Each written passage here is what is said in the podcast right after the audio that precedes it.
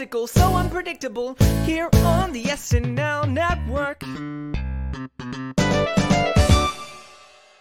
Yes, welcome on in, everybody, to the Saturday Night Network for our patron feedback show for the Quinta Brunson and Lil Yachty episode of Saturday Night Live. My name is Jon from the SNN. Very pumped to be here with you all to wrap up the week and look forward to the Molly Shannon week as we do every single week here after an SNL episode. We get together with some of our patrons, our greatest supporters of the podcast, to talk through everything from the week, answer your questions, and get excited for what's to come next. So, very pumped to get into this particular episode, and we'll start things off by introducing our guests on the panel tonight. So, first up, we got my man Fred. Fred, how you doing? I'm doing great. Uh, how's everything with you? Great, uh, great show this week. Happy to, uh, Thank you. excited to talk Our show or our podcast or the actual SNL? all your shows. Yeah, Perfect. All right, Fred. Well, uh, very excited to have you back on the podcast with us and get to hear your thoughts on the season. And we'll get to them in just a moment. But first, I have to introduce our other patron we have with us today, joining us for the first time on the Saturday Night Network. It is Mike Lieb. Mike, how you doing? Jon, it is an absolute treat to be here. Longtime fan and supporter of the podcast, and uh, you know, longtime fan of Saturday Night Live. Happy P- Passover, Easter, Ramadan, and importantly, National Burrito Day. If you know, for those who partake in celebrations. So, uh, Jon, I hope all is well with you. It's a pleasure to be here. Absolutely. Yeah. Happy celebrating to everybody, no matter what you are celebrating. It's so great to talk to both of you. I'm excited to get your thoughts on the season on this episode, and then we'll get into your questions. So, Fred, I'm going to start with you. It's been a while since we got to hear from you a few months ago, and I always love to hear your thoughts, whether it's in the chat or on the show. So, tell me how you're feeling about season 48 right now. so I'm. I love season 48. Um, I feel like it feels very fresh. I feel like the cast is really connected. Um, I feel like they all get along super well, and I feel like it's a perfect transitionary season. Um, and I, in a way, like it almost reminds me of like a marriage between like obviously like this like the past few seasons combined with like a bit of like the Bill Hader era. Like there's something a little bit like fresh, a little bit quirky, a little smarter about like the sense of humor with it. And I'm just really excited about like what has come out of it so far. Uh, I'm I'm really enjoying like nearly everything about it. So very excited. That's great to hear. Yeah, you seem to be on the same page as a lot of people. People seem to be really high on season 48, more than just our community, the general fans, the casuals. They're very into the season as well. So I'm sure we'll talk about that tonight. But Mike, first time we get to hear your thoughts on SNL in general. How did you get into the show? And please tell us your thoughts on this season. Yeah, you know, my history with the show goes way back, has its ups and downs. Um, starting as a young kid, I was introduced to Saturday Night Live by my parents, um, starting with Dana Carvey's uh, Chopping Broccoli, right? Like, I came from a parents uh, and a family of musicians.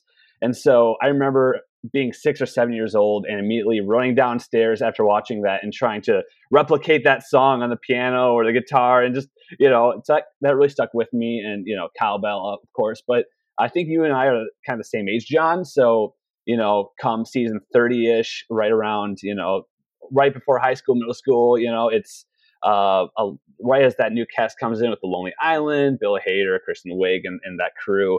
Um, really just kind of got hooked and and hasn't stopped since then. Um, took a little break during college, and then right around season forty um, till now, it's just been uh, just a great great ride to to be a part of. So yeah, So, how are you feeling about this season, knowing that you have seen a good amount of the show?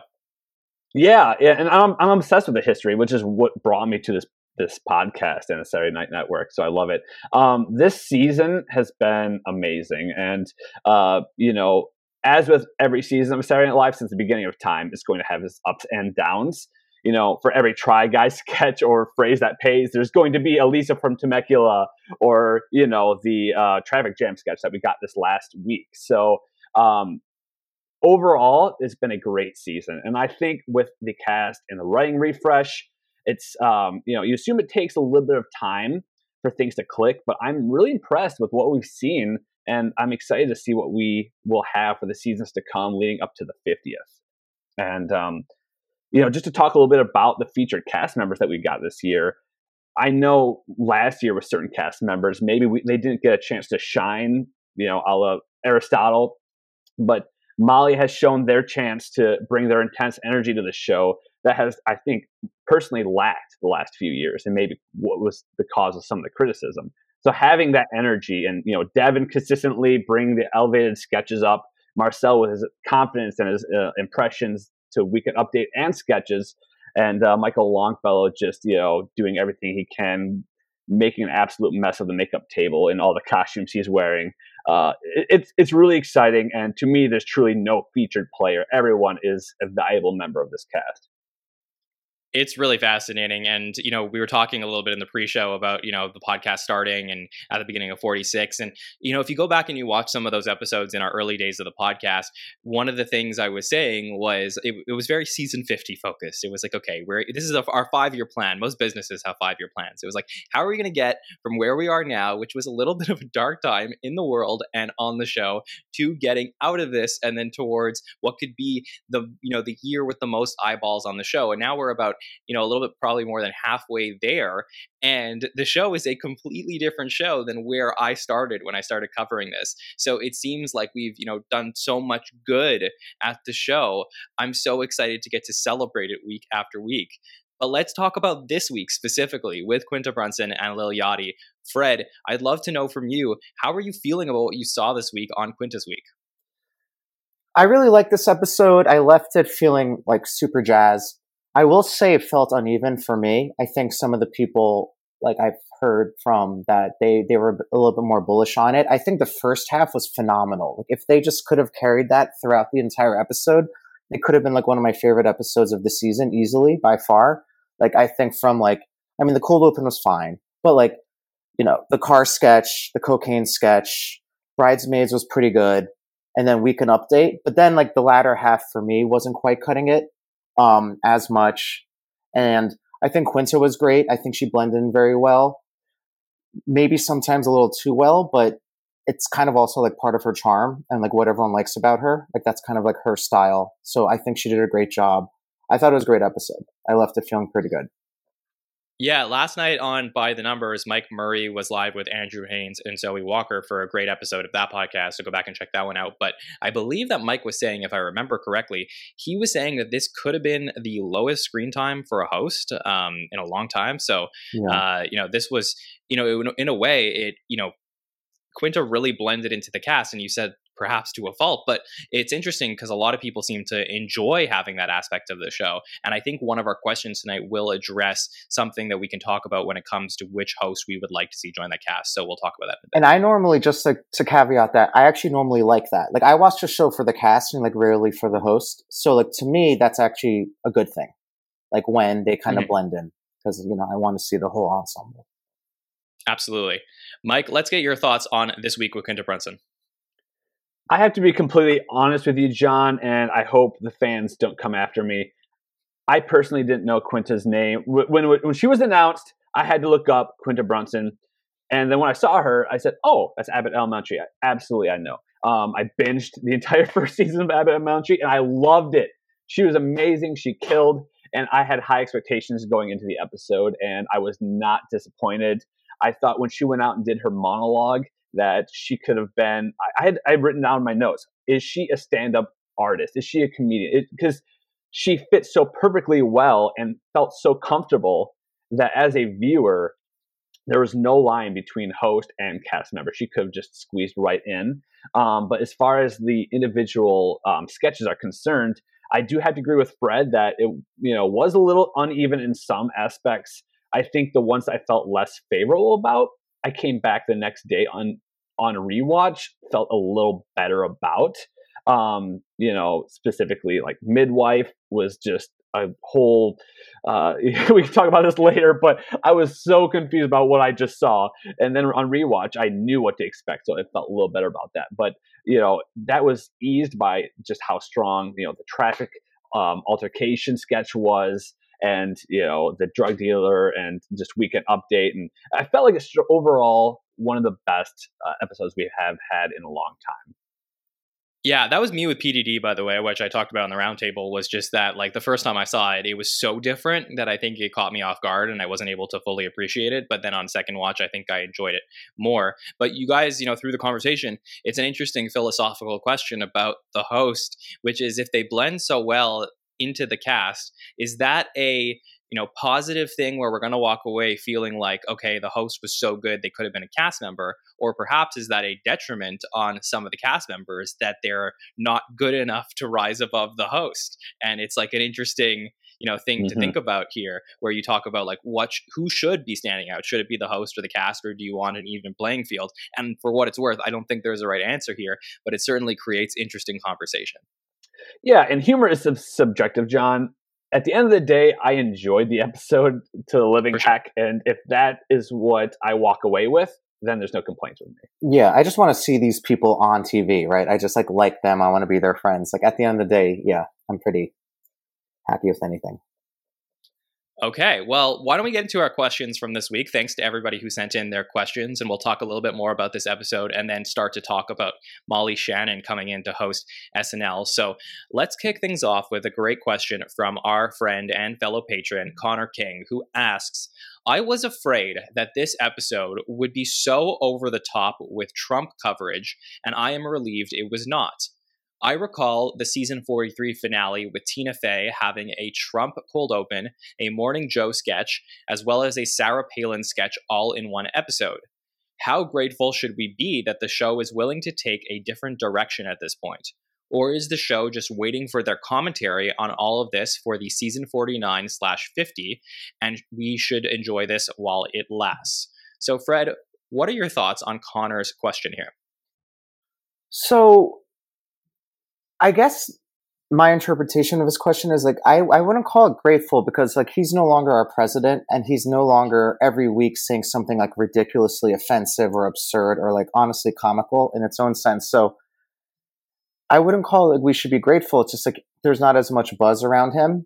Uh, and there's still plenty of Trump um, on the show, but I think that like it could, it's possible that there could be more Trump going forward. I mean, with having JAJ doesn't help. Like, I feel like if there wasn't JAJ, even the show would be like, maybe we should we should tone it down. We should step away from this. But when you have somebody that powerful, like, it's kind of like why not use like such a powerful person?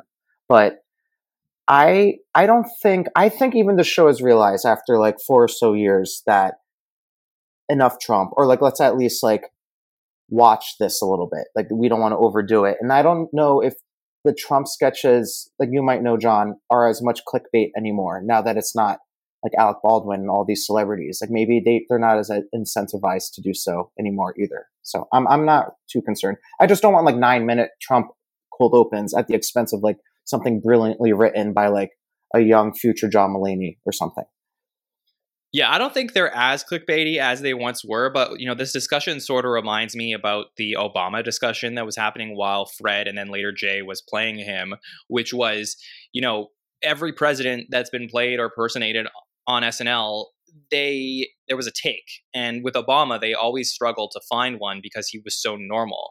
And it sort of reminds me a little bit about what's happening with Biden, which is like I think, you know, except for like the old man thing, like they don't really have anything else to play with here. But with Trump, he's always giving them material. So it sort of just makes sense, let alone the fact that like it's the first time in history that we've had a president become indicted. So naturally they're going to cover it. But I will answer Connor's question and what my thoughts are, but I want to get Mike's first. So, Mike, what do you think about this question from Connor? Yeah, you know, like it or not, political sketches will forever be a staple of SNL. Uh, is really the foundation of what the show was built on in the early, you know, in the mid 70s. These are the sketches that will show up on your traditional media outlets. And although us SNL, you know, hardcore fans are burnt out on the politics, it's going to continue to bring in new and casual viewers, which is what you know NBC and Saturday Night Live want. Um, you know, we've had this t- conversation time and time again about Trump burnout, and it is real, trust me. But uh, you know, Trump has a hook, uh, unlike like you, you had mentioned with Biden. Um, but the choice to sprinkle a little bit of JJ Trump impression and maybe only every three or four episodes would be ideal to me. Um, and I and I love his impressions. I think it's a breath of fresh air compared to what we had seen with Alec Baldwin. But it's inevitable that we will have a return to politics the closer it gets to the election. Uh, and for cast members, it's job security, right? So when it gets to that time, you know, one sketch, maybe the cold open, and uh, a weekend update joke. Um, keep it at that. But um, like you had mentioned, Fred, let the slice of life, aka fresh air away from politics, continue to shine through to a young John Mulaney writer or uh, you know aspiring uh, cast member. Totally. You know, I think that there's a lot that could have been done in season 48 between Trump and DeSantis. I think that's the main, you know, political thing that I think in another season they would have just ate right up knowing that this, you know, big battle is coming eventually and, you know, who is going to play DeSantis, you know, when are they going to and eventually like, you know, we will see what happens with this indictment, but could eventually we end up getting some sort of debate between these two people who clearly don't like each other. And I think in 46 or maybe even parts of 47 you would have had writers that would have made sure to put something in there. But the fact that we're you know in this you know middle ground between two major elections and also i think that writers that are hired now are not necessarily as strong politically as they are writing slice of life or different types of scenes. I think that's what's led to them not overdoing it with the politics. I would assume, Connor, to answer your question, that in season 49 or season 50, we're going to end up doubling down on a lot of the pol- politics stuff, not only because it's in the news, but because they will end up you know hiring a couple new writers who are probably more politically based uh, so it, a lot of it has to do with the makeup of the writers' room and what we're getting from that, you know, those teams that team up together. Like Mikey and Streeter are not writing, you know, politics sketches and stuff like that. So, you know, uh, some of the new writers, we don't know how they write politics. So it's going to be an interesting thing to watch going into next season. All right, let's get to our next question from Jeremy Boulard. And this is the question I referenced earlier, but Jeremy wanted to know if you could only add one host to the cast from all of the hosts this season, who would you pick?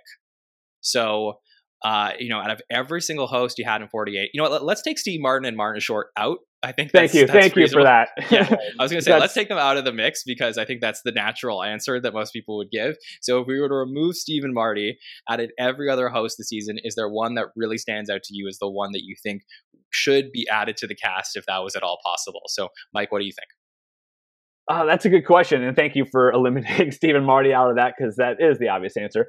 But uh, you know, we've seen so many talented hosts walk through the halls this season, and um, more importantly, we've had two amazing actresses just in the last two weeks, back to back with Jenna Ortega and uh, Quinta. So I think either one of those I could see filling that extra spot in the cast and really killing it. You know, again, I'm so maybe just I'm high on the last episode of, with Quinta, but she was amazing. She was confident, comfortable, and broad energy, and I love to see that. But um, you know, I don't think it's the last time we'll see either one of those walking through the halls of uh, 8H. Um, but you know, along with that, I could also see an Aubrey or even Miles Teller. Um, but yeah, uh, Quinta's my my short answer. Okay, Fred, who's your pick? I'd have to go with Brendan Gleeson. Jon. But no, really? I'm kidding. No, no, no, no. Um, I, I think, Thank you for that, friend. um, I, I, I, think Aubrey Plaza would fit in well because I think that um, amongst the female cast, there's there's nobody dark and dry like she is, so she'd be able to kind of stand out in her own way. Like in an alternate universe, I could see her and like Longfellow having like recurring characters of like a, a couple or siblings or something, like because yeah, like I think she can carve out like a niche for herself that would be kind of interesting to see. And I thought she was great. Like that was one of my favorite episodes of the season. So I I would sorry, say sorry, Fred, but what was that goth talk back in the '90s? It had Chris Kattan and I can't remember who the actress was. I could almost see the same sort of um, synergy between, like you had mentioned, with with Michael Longfellow and Aubrey. Yeah, I think like she'd she'd fit like a unique kind of spot. Um, I mean, was it not Molly Shannon with Chris Kattan? was it Molly Shannon during? It was Molly Shannon. Yeah. Oh, yeah, yeah. Well, well, maybe we'll see that next week. maybe, yeah. Yeah. Well, uh, I can't believe the two of you didn't uh, pick this person, but to me, it's Keke Palmer, 100%. I think that Keke Palmer is like, just brings that extra flavor of energy that I think would be great for the show. I think that, you know, Quinta is great. Uh, I think Austin Butler was good too. I think Aubrey Plaza was great, but all of them, you know, felt to me like they fit in really well. But I think that uh, Keke had the, the like star potential that sometimes we get to see from like a Kate or a Bowen, like at times, you know, like that, where it's like, oh, okay, if Keke Palmer grew up on the show and was like a cast member for years, people would be talking about how this person's gonna like, you know, move on from the show and be in all these movies. So I think it would be, you know, besides Steve Marty, I think it'd be Kiki. That was. I agree with you, Jon. Uh, yeah. Keke Keke has so much potential. I would love to see her come back and host again because she needs to make up for the poor writing on this on this time around. I, unfortunately, that episode did not resonate with me personally. I just didn't. Yeah. I think that she deserves to come back and have another try at it. And I agree with you. She would be an amazing fit with the with the cast. For sure.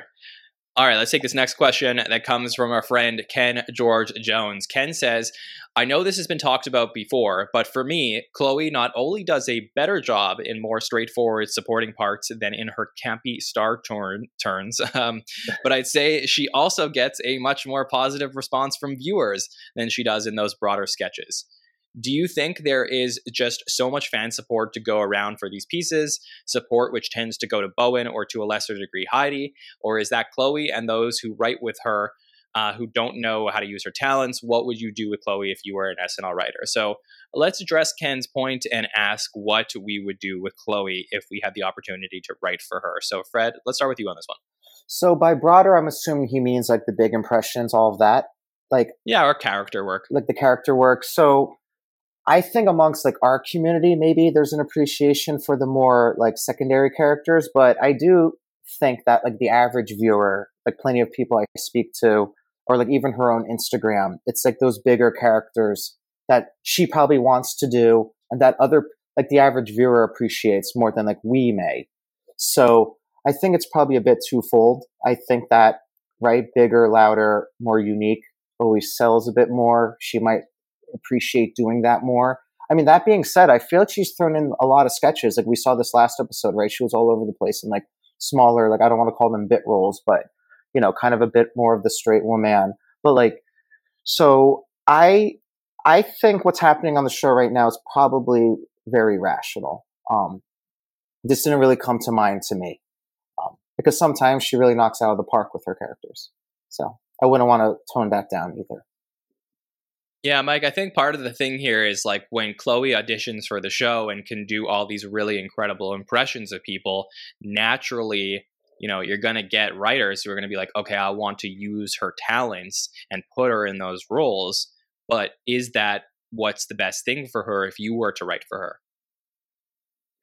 Yeah, you know, I think ultimately when you get to SNL, you audition, you go through the auditioning process, and you come in with your characters and your character type uh, the writers are going to play to that, right? So uh, Chloe has done an amazing job with her so-called, you know, you can call it campy impersonations of, you know, Drew Barrymore or Britney Spears. And sure, maybe they overstayed their welcome, but I think naturally over time, and what we are starting to see with Chloe, I think now is that, you know, she is a terrific performer who is now becoming more comfortable and confident playing that supporting role, being, you know, kind of a, a glue in, in some aspects and you know, as certainly as you know, just this last week you saw the the traffic jam sketch. She doesn't need the campy, over the top character, even though her actions may have been over the top to to Mikey in that sketch. But um, you know, to be able to elevate that sketch. And at the end of the day, I'm not an SNL writer, you know, and I think what they're doing is uh, you know a great job this season. And uh, you know, what they need to do is just kind of limit the number of maybe campy impersonations that they get per season every few episodes. And you know at the end of the day you can't overseason the chicken right?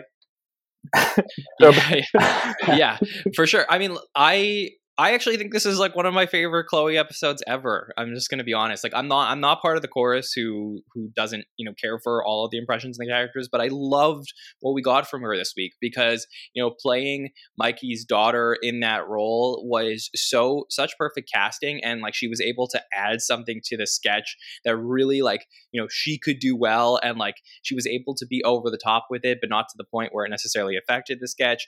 Um, obviously she's gonna play the bride, and then I believe some some one of the pregnant women in Mrs. Sullivan in the midwife sketch. But then it's also her role in the bosses sketch where she's there as the uh, one right. who was being attacked by her coworkers, and she plays it there like so well, where you can almost you know I guess she does laugh a little bit, but you can you know believe that she would you know be whining to her coworkers. And I'm just like thinking to myself, I'm like, okay, you know, she is cast so well in these roles. I would love to continue to see her do that because I think that as a community, as fans, we would be open so much more to her trying characters and trying over the top campy impressions if she was mm-hmm. consistently mm-hmm. great in these other roles, which I think she's naturally a fit for.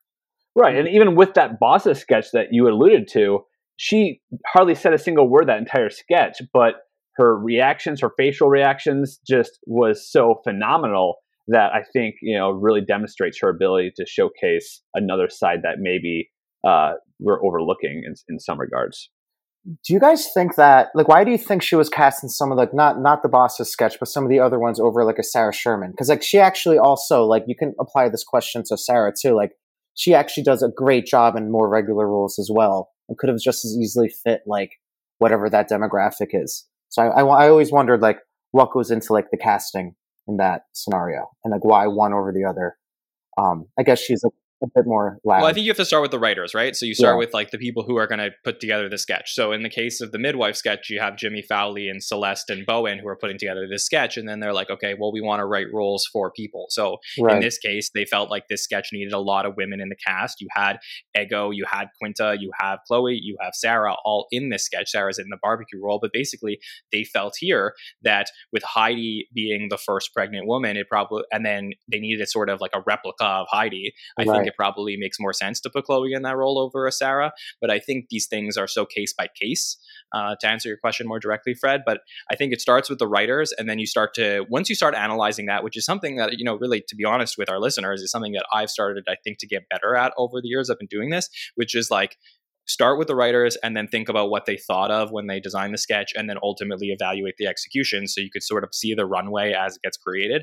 And i think in that case you can sort of feel why certain roles go to different people. Mm-hmm. and how much does sketch order play a role in this too Jon uh, a lot for sure. I mean, um, in the case of the midwife sketch, which is the first sketch after update, there is a major break between the traffic altercation sketch and the midwife sketch. Chloe obviously has roles in both. Now, in another episode, you may say to yourself, okay, if there is a big makeup job that needs to be done or a costume, this is where you're going to put you know the two sketches you know far enough apart from each other to be able to get that stuff done logistically for chloe in this case i don't know that that needed to happen like there wasn't anything specific here but you know what you what, what you would look at for this episode is uh, probably Quinta and Sarah in the bosses sketch, and that's probably why you had a musical break, I believe, between Midwife and the bosses to give Quinta enough time to get ready to be put in the Penis Brothers uh, costume stuff. So these are all like little logistical things that you don't necessarily think about when you're watching the show in the first place, but they have a lot to do, you know, behind the scenes when there's all these producers trying to rearrange everything. And I'm sure they're also maybe trying to spread the love. I'm, not sure if like they think about just like, hey, nobody's in any sketch, and some people are maybe they're not that thoughtful. I'm not so sure. Well, the thing is, you have to also take into account that it's not just the sketches you see on air that they're thinking about that. It's the 12 or 13 sketches that are chosen that end up going to dress rehearsal. That yeah. most of the time, every single person is in one. It's very rare when right. we have somebody shut out of dress rehearsal. And then once the sketches are picked, they don't usually take a look at, like, okay, well, we don't have a Molly tonight. So how do we get a Molly in this? They just usually go with, like, yeah. you know, the best sketches for the night. So that's how those things sort of end up happening. Okay. Okay. Uh, great question, Ken, by the way. Thank you for that. Okay, let's take a question from, I'm going to go with Theo Nuala. Hope I pronounced that correct, correctly, but thank you for the question. Uh, do you think Mikey Day is at the end of his run on SNL? So, obviously, if you've been listening to the podcast, you know that I've been on the Mikey Day train talking about how great that sketch was this week. I absolutely love what we're getting to see from him. So, I'm going to start with you, Mike. What do you think? You know, Mikey has been a part of SNL since I believe it was season 39. He was hired as a writer and then as a cast member uh, uh 42 a couple seasons later. Um, almost 10 years. And, you know, it's really been fun seeing him this season.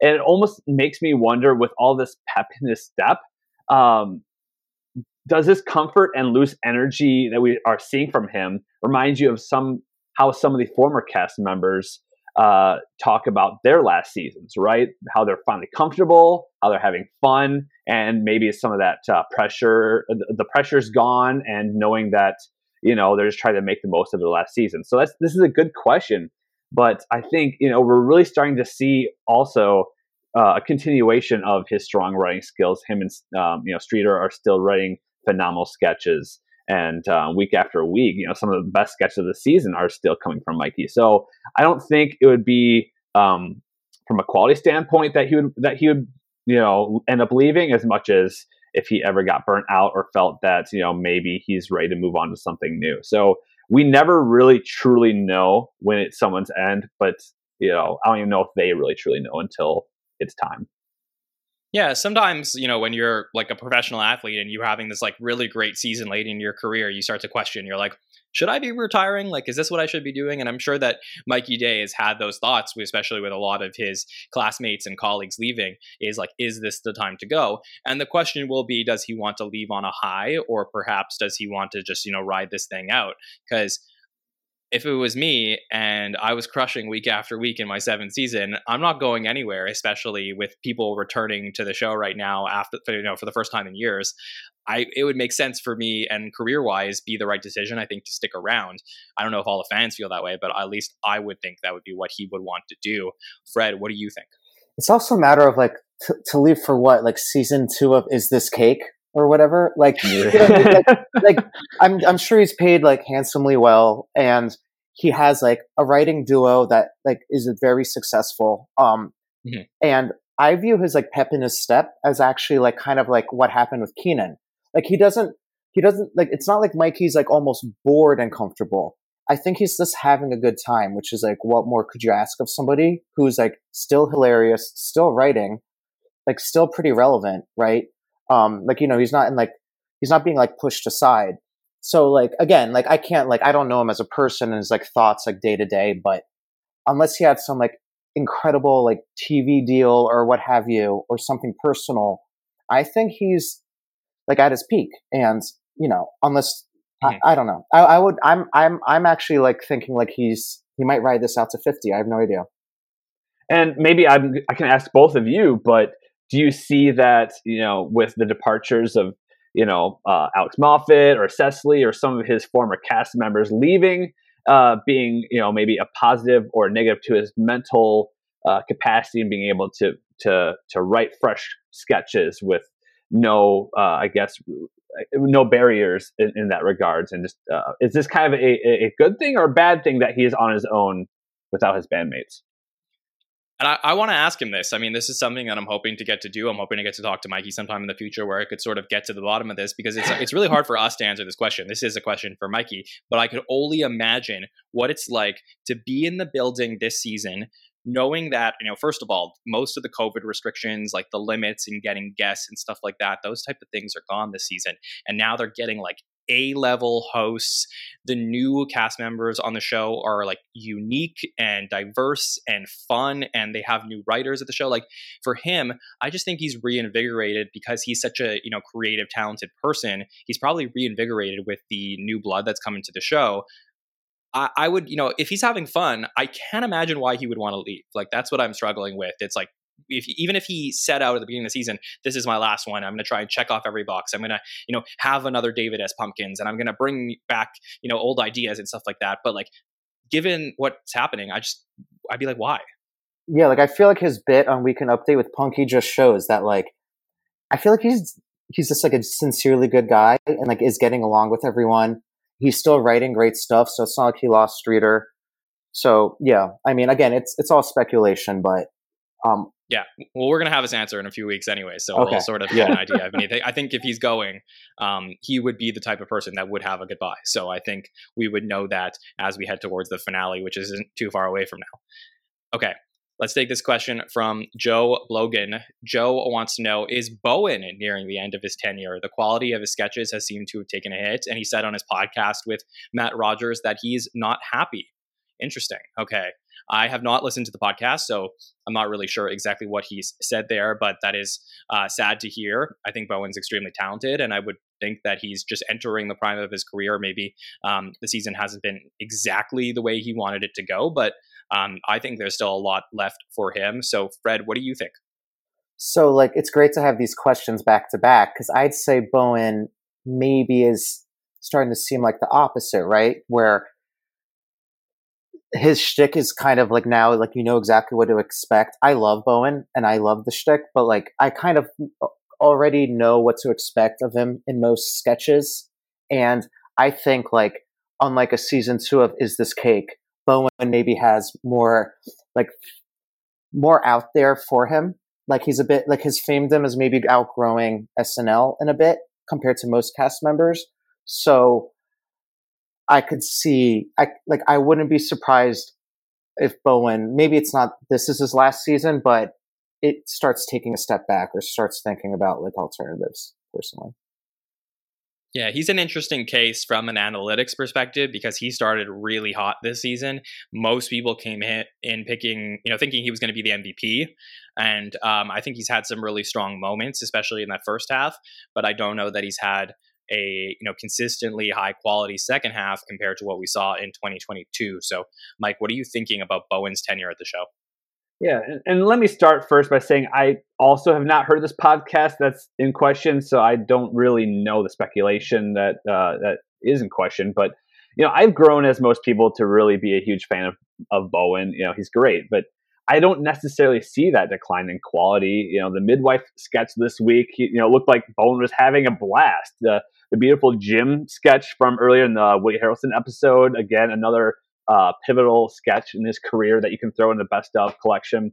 Um, but what maybe we're alluding to is that there are a, there are a lot of quality players this year, and when others rise up, it may be a little more difficult to see the greatness that is Bowen Yang in every single episode. You know, uh, Michael Longfellow is just, um, you know, again, I alluded to how he's constantly working that makeup artist to death. You know, week after week on on Weekend Update, whether he's just a a tree for one and a half seconds, or you know, every week he's you know Michael Longfellow is singing that week update bench, just you know wigged up as much as uh, Bowen was with maybe the iceberg sketch, right? And so there's a little bit more um, parody upon the rest of the cast members that I think maybe are um, causing, you know, I don't know, Bowen to to be leveled out, if that's if that's if that makes sense. For sure, and I don't like to always, you know, think about cast members or talk about them as far as you know, like demographics or sexuality and all that stuff. But I, I do have to say, like, you know, I'm sure that you know Bowen naturally as anybody would feels you know pressure to do well on the show because you know he's you know a lot of people who are older than him have left he was sort of you know put in as this next star of the show and there haven't been a ton of gay men on the show and there have been a few but not a, not that many in the history of the show and i think he sort of you know you know feels that pressure he's an asian man as well and you know also had you know that you know uh, I guess you know background of needing to like play certain roles and like how a lot of you know people who weren't Asian played Asian roles prior. So then he was cast on the show, and I think there's just been a lot of like you know big name, you know, celebrities that have had their eyeballs on Bowen, and then a lot of people around the world. I think he's lived in Canada, lived in Australia. Like he is just he has fans all over the world, and he has huge star potential. So I could only imagine that coming into the season, he probably felt a lot of pressure. And you know, it's it's not easy. We go back in the history of the show and look at cast members from other eras who were coming into their third or fourth seasons and were rising in popularity and ended up, you know, having a lot of issues, whether it was drug related or other problems outside of the show. It's not, you know, like SNL is is a pressure pot. So I think um, I'm not surprised that he may feel a little bit down on some of the things that are happening to him. But all we can do as fans, you know, is number one, constructively talk about the things that we think Bowen can do better without necessarily hating on him. And number two, showing support when we can, because clearly Bowen is a great guy. And whether he should be on the show now or he needs to go somewhere else, we can all support that. So um, I'm, I'm thinking about Bowen. And I'm sending my best to him. Yeah, I, so I didn't realize it was actually that that serious. Yeah, he's one of the best cast members. I, I don't know, but yeah, I'm just, yeah, I'm just, I, I want to yeah. address all those things. Yeah, you know, absolutely. Yeah, and certainly we want our cast members to be happy, right? And if they need to take time away from the show, you know, then do it. I'm not. I don't know if they're listening right now, but if if it's hard, you know, it's it's important to be healthy mentally as it is physically and and whatever. But um, yeah, we've seen nothing but uh, stories in the past about how you know the gauntlet of Saturday Night Live uh, impacts cast members differently. Um, and so, uh, again, if, if this is something that Bowen has uh, struggled with or doesn't feel passionate about, I hope that um, he is able to find at least some comfort uh, soon in whichever direction he goes. For sure. And again, uh, just as we wrap up this discussion on Bowen, again, I didn't hear exactly what he had to say, but all I can say is yeah. just that, like, if somebody is feeling, um, you know, the way that it was described, I just hope that they have the support system between friends and fans around the world to back them. So, sending our love to Bowen because I think he's a great cast member. I think he still has a lot of great work to do ahead of him. So, I'm really hoping that for the rest of the season, we're going to see some good things from Bowen Yang on the show. Love you, Bowen. Also yeah. Yeah. Absolutely. Let's take this next question from monette. So this is this is a little bit niche. Mo- monette sent a message to us saying i apologize if this is too niche but i'll try and explain this the best i can. So monette says uh, this week daisy jones and the six slash riley keough were trending because there was a plot point in the show about a band playing on the late 70s version of snl I saw fans of the show online clamoring for the fictional band itself to perform on the show for real and have Riley host, essentially doing double duty. Would this be something you'd want to see SNL do, even if it's mostly just catering to something a small section of people online want? Okay, so I was trying, like, I, I have to be honest, I haven't seen the show or whatever it was. So I needed to like look this up, and my understand it's on Amazon Prime, uh, and it was based on a book. So Daisy Jones and the Six, and Riley Keough is the main actress in the show, who becomes part of a band, and they end up playing on Saturday Night Live. And I thought this was an interesting question. So first off, I'll ask uh, Fred, Mike, have either of you seen this? Um, it's a TV show, is it? Yes, I haven't okay, seen it. Show. I just know about okay. it because it's based off Fleetwood Mac, and I love Fleetwood Mac. But I've never okay, cool. Seen. I have I have not seen it. Um, it has been high on my my watch list, and I've heard about it. Certainly, um, as far as the question goes, does it warrant uh, a hosting or a musical guest uh, performance? You know, I would love to see SNL return the love in some way. I don't know, Jon, if you know, uh, you know, the history of SNL meta uh, contributions going back and forth with other you know TV series, movies, or pop culture. Um, you know, if they've ever yeah, I would, I would say before. the closest thing, Mike, that would come to something like this would probably be Spinal Tap when yeah. they were a musical guest back in the day, and uh, that was kind of fun, where you actually had like future SNL cast members becoming like coming as part of like this fictional band that was going to be a musical guest on the show. So I think that would be the one time that I would say that like there was something interesting there. I don't know. Yeah. Um, I can by the way, just digital short or something out of this. You know, if they wanted, if they wanted to do this, I'd say keep it a digital short or a surprise appearance. But uh, I don't know if it warrants a whole hosting musical guest opportunity. Yeah. By the way, and for all the young people who are like, "What? What the heck is Spinal Tap?" It's uh, Christopher Guest, Michael McKean, and Harry Shearer. They're all part of this this band. So, and they were the musical guests on Saturday Night Live in uh, season nine, episode 18, a year before uh, Christopher Guest and uh, Harry Shearer. W- and Dana Carvey, I believe, was in yeah. Spinal Tap too. Was he? I don't remember. Yeah, yeah, he had a guest appearance. Oh, yeah. yeah. I can't remember the character. Yeah, okay. yeah, so uh, that would be like the most meta I've seen SNL get with guests like this. Um, Fred, anything else on this question for Monette? No, I just I think I agree with the two of you. I think it'd be nice as like maybe a sketch or something, but unless they reach like the fa- like the legendary status of Spinal Tap, you know, it would break my heart to see a whole episode go to them instead of like, you know, some Jonas SNL. Brothers. Well, no, no, no. Well, even even more than that, it's just like some like SNL alumni, right? Like I don't know if like if sure. this show was like is not popular enough, um, just for like one wink, wink meta joke, maybe it's not quite worth it. But um, for sure. Yeah, I think like once SNL starts getting like fictional characters as their host of the show, like I think then we could like talk about where the show is headed. But I appreciate the question, Vanette, because it's very Yeah. creative and it's fun to talk about. And certainly a lot of people in the fandom would enjoy this. I just think it's like probably way too niche. Like I don't think enough people like watch the show or understand um, what would be happening here. And and I think that the overall in 48, clearly the quality of the host is like moved from B list celebrity to A list celebrity. So I think they're headed in the right direction with that. Okay, let's take this next question from at uh, Farshalities, who sent us a message and said, uh, Molly Shannon is a famed SNL cast member. What other SNL cast members should get an episode to show off their natural chemistry? So I think if I understand the question correctly here is like, is there another SNL cast member that's an alumni that you would like to see return to host the show? So Fred, any choices? Yeah, I mean, the first one that came to mind was Bobby Moynihan, right? He's already been on, been on the show this season. And then trying to dig a little deeper because of Molly's era, I think, but I might be wrong, that Tim Meadows has never hosted.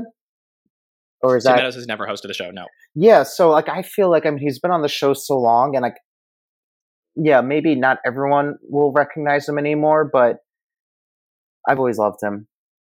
Those are kind of like the first few that came to mind. Mike, you got a pick? Yeah, you know, the list of SNL cast members that return to host is getting shorter and shorter, but I think it's imminent that we'll get a Kate McKinnon sooner than later. Same with Cecily and Aidy. And who knows, Yeah. maybe a power trio will return, right? Um, that'd be amazing. But, you know, there's just overall a lot of great women who have never hosted. I look at Rachel Dratch, Ana Gasteyer, Sharon Cheri Oteri, Terry. you know, Yeah, I love all Cheri. part of Molly's, uh, you know, era. Who I'd love to see. Maybe they'll return uh, this weekend. You know, time will tell.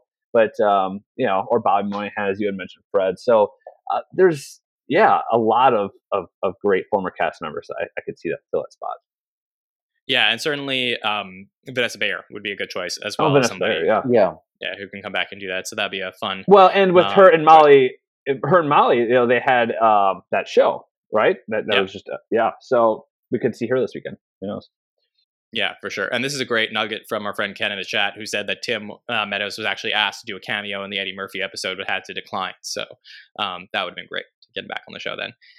Okay, let's take this next question from Ian. Ian says, um, if we were to get SNL alumni cameos during the Molly Shannon episode, who do you think would be most likely to make an appearance out of Ana Gasteyer, Vanessa Bayer, or Will Ferrell? So three people who have worked with Molly Shannon, obviously Ana Gasteyer, and you know the NPR, the Delicious Dish uh, people, um, Vanessa Bayer, uh, who is you know we said had a TV show and is still potentially going to get another season with Molly Shannon, or Will Ferrell uh, has been many sketches with Molly Shannon. So Mike, do you have a pick here out of those three? I, I must have spoke too soon. I apologize, but uh, you know Vanessa Bayer with uh, you know they're in that show together. I I love that for you. I believe it's called, and Yeah. um, so I could see that from a standpoint of uh, recency, just working very well together. Um, and I'm crossing my fingers and hoping that there's a Will Ferrell appearance for a dog show, but I'm really hoping for that. Okay, Fred, do you have a pick here between those three? So one of my best friends and I have an inside joke about like the intro to Ana Gasteyer, where it's like Ana Gasteyer. So I just had to say that in case he ever listens. I think I'd love to see Molly kind of stick with her contemporaries, and like I I I think Ana, especially with her own show, um, and then like you said, I think Vanessa probably will get her due on her own eventually anyway. But um, my vote would go for Ana Gasteyer. Yeah, uh, same here. I think that Ana Gasteyer was a very popular pick for a potential host this season. Don't know if it was a scheduling conflict or perhaps she just didn't want to or doesn't want to, you know, have the spotlight as the host, which is totally fine. And if that's the case, would love her to appear with Molly Shannon. I think it's you know really fun to get the two of them back together as uh, Teri Rialto and uh, Margaret Jo McCullen. So that would be great to get the delicious dish ladies back together uh, for the first time on the show since 2010. So well, that's my hope. Next question that comes in is also from Ken George Jones, who says that with Molly Shannon hosting this week, there's been so much talk of which characters or impressions could return. What is the most obscure impression or character from Molly that you'd like to see again? Fred, do you have a pick here for something a little bit under the radar for Molly? So I feel like she has so many popular and like louder characters. So trying to dig like deeper, I the first thing that came to mind, but it, it just wouldn't be topical anymore, was her Courtney Love. Like I used to big Nirvana, mm-hmm. I used to be a big Nirvana fan, and I remember I thought that was like a lot of fun. But right now, it maybe not makes so much sense. So uh, this is a tough one for me, to be honest. Yeah, I'll give you a fun impression pick, which was uh, Monica Lewinsky, which okay. Molly Shannon yeah. did a lot of. oh, yeah, yeah, And Monica yeah. Lewinsky was just tweeting to Elon Musk about how Monica was so upset that people were taking away uh, the blue check. So that Twitter was going to take that away from her. So she sort of still is in the news, like not the same way as she was in the '90s, but that could be a fun. Let's put her on Weekend Update. Let's put her on Weekend yeah. Update as Monica Lewinsky. That'd be a lot of fun, actually. Yeah. Yeah, that'd be fun. Mike, do you have another pick for us? Um, you know, I, I said it earlier. I, I love that dog show sketch with Will Ferrell. It's kind of niche, but uh, you know, it, it, was a reoccurring sketch in the late '90s, and uh, you know, it, it's always it's always an easy laugh if you put dogs in a room with comedians. So, you know, I, I love the synergy between the the characters, and um, yeah, yeah, for sure. Um, is there any cast member? Well, I'll ask the question for myself. Just is there any cast member you're looking forward to working directly with Molly? I could see her having a lot of fun with like a Sarah Sherman or a Heidi. Um, kind of playing. Yeah, I'm looking at those high energy cast members, right? Yeah. Um, yeah. So a Sarah Sherman. Um, yeah. It, or like making ah. like a Longfellow feel awkward in a way, like just like kind of some like over the top kind of yeah flirtatious thing, or I have no idea. I was thinking also because I saw the I saw the promo and she did uh, Mary Catherine Gallagher like yes. you know hands under the armpits and stuff. I was like, you know, sometimes when they do that in the promos, they don't do that in the actual episode. Yeah. So I'm wondering if we won't be getting a Mary Catherine Gallagher. I did see that. So just yeah. about yeah, like an hour before we started here, that uh, they NBC posted the promo with the Jonas Brothers. And uh, they do the Mary Catherine Gallagher armpits, and I'm like, well, looks like we're not getting it this weekend. yeah, my guess is we won't. Could yeah. be throwing us off, but perhaps. Yeah, yeah. I could see also Molly though. I also could see Molly's energy. You know, yeah. they have so much energy that could Molly match. Right, oh, yeah. right. The physicality yeah, and maybe, um, you know, what if we saw a Sally O'Malley with, you know, a Sally uh, O'Malley maybe. a, a oh. Sally O'Malley. SNL writers, I know it's probably too late at this point, but I hope you're listening. yeah, for sure. All right, well, let's take this last question that came in from our friend Victor Higgins, uh, in quotes, fan of the po- fan of the show and podcast. So thanks, Victor. Uh, with Quinta coming from HBO's A Black Lady Sketch Show, who would you like to see host who has been on a sketch comedy show, SNL and non SNL shows? So these questions are always a little fun. Fred, do you have another pick for a host that you can think of? Tim Robinson right? Yeah, I guess yeah, yeah, like I think like you know he's I think he was only on for a season, but like people love his show. Um, he can come back and his monologue do the whole like making fun of the fact that he was only on for a season thing, and then um, have a lot of fun, like strange fun with some of like the younger cast members or Sarah, like his kind of style. Um, I think that'd be great. Great pick, Mike Yellen. Um, on the topic of Tim Robinson, I want to allude back to this last episode with the drug dealer sketch when he opened his mouth, the first thing that Andrew Dismukes said was, you know, the girls in here are insane. And that sounded to me like it was Tim Robinson speaking out of Andrew Dismukes' body. and I'm like, yeah. are we seeing a little bit of Tim Robinson here?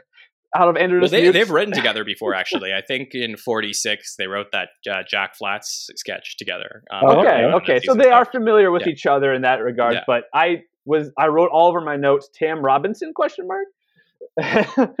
but uh, yeah, no. As far as who I would like to see host um, from another sketch comedy show, my answer is Eric Andre. I I don't I don't even know if that he counts as a sketch performer. He's just a, a great comedian. I would love to see him. And then also Jordan Peele. We saw you know Keegan Michael Key uh, a couple of seasons ago or last season maybe it was. But uh, you know we I understand that he was also almost booked as Obama in 2008 and was on Mad TV. So he has a little bit of a history with SNL, but I would love to see, uh, you know, Jordan Peele host. I feel like I have another good one, just if I can. I think Bob Odenkirk and David Cross.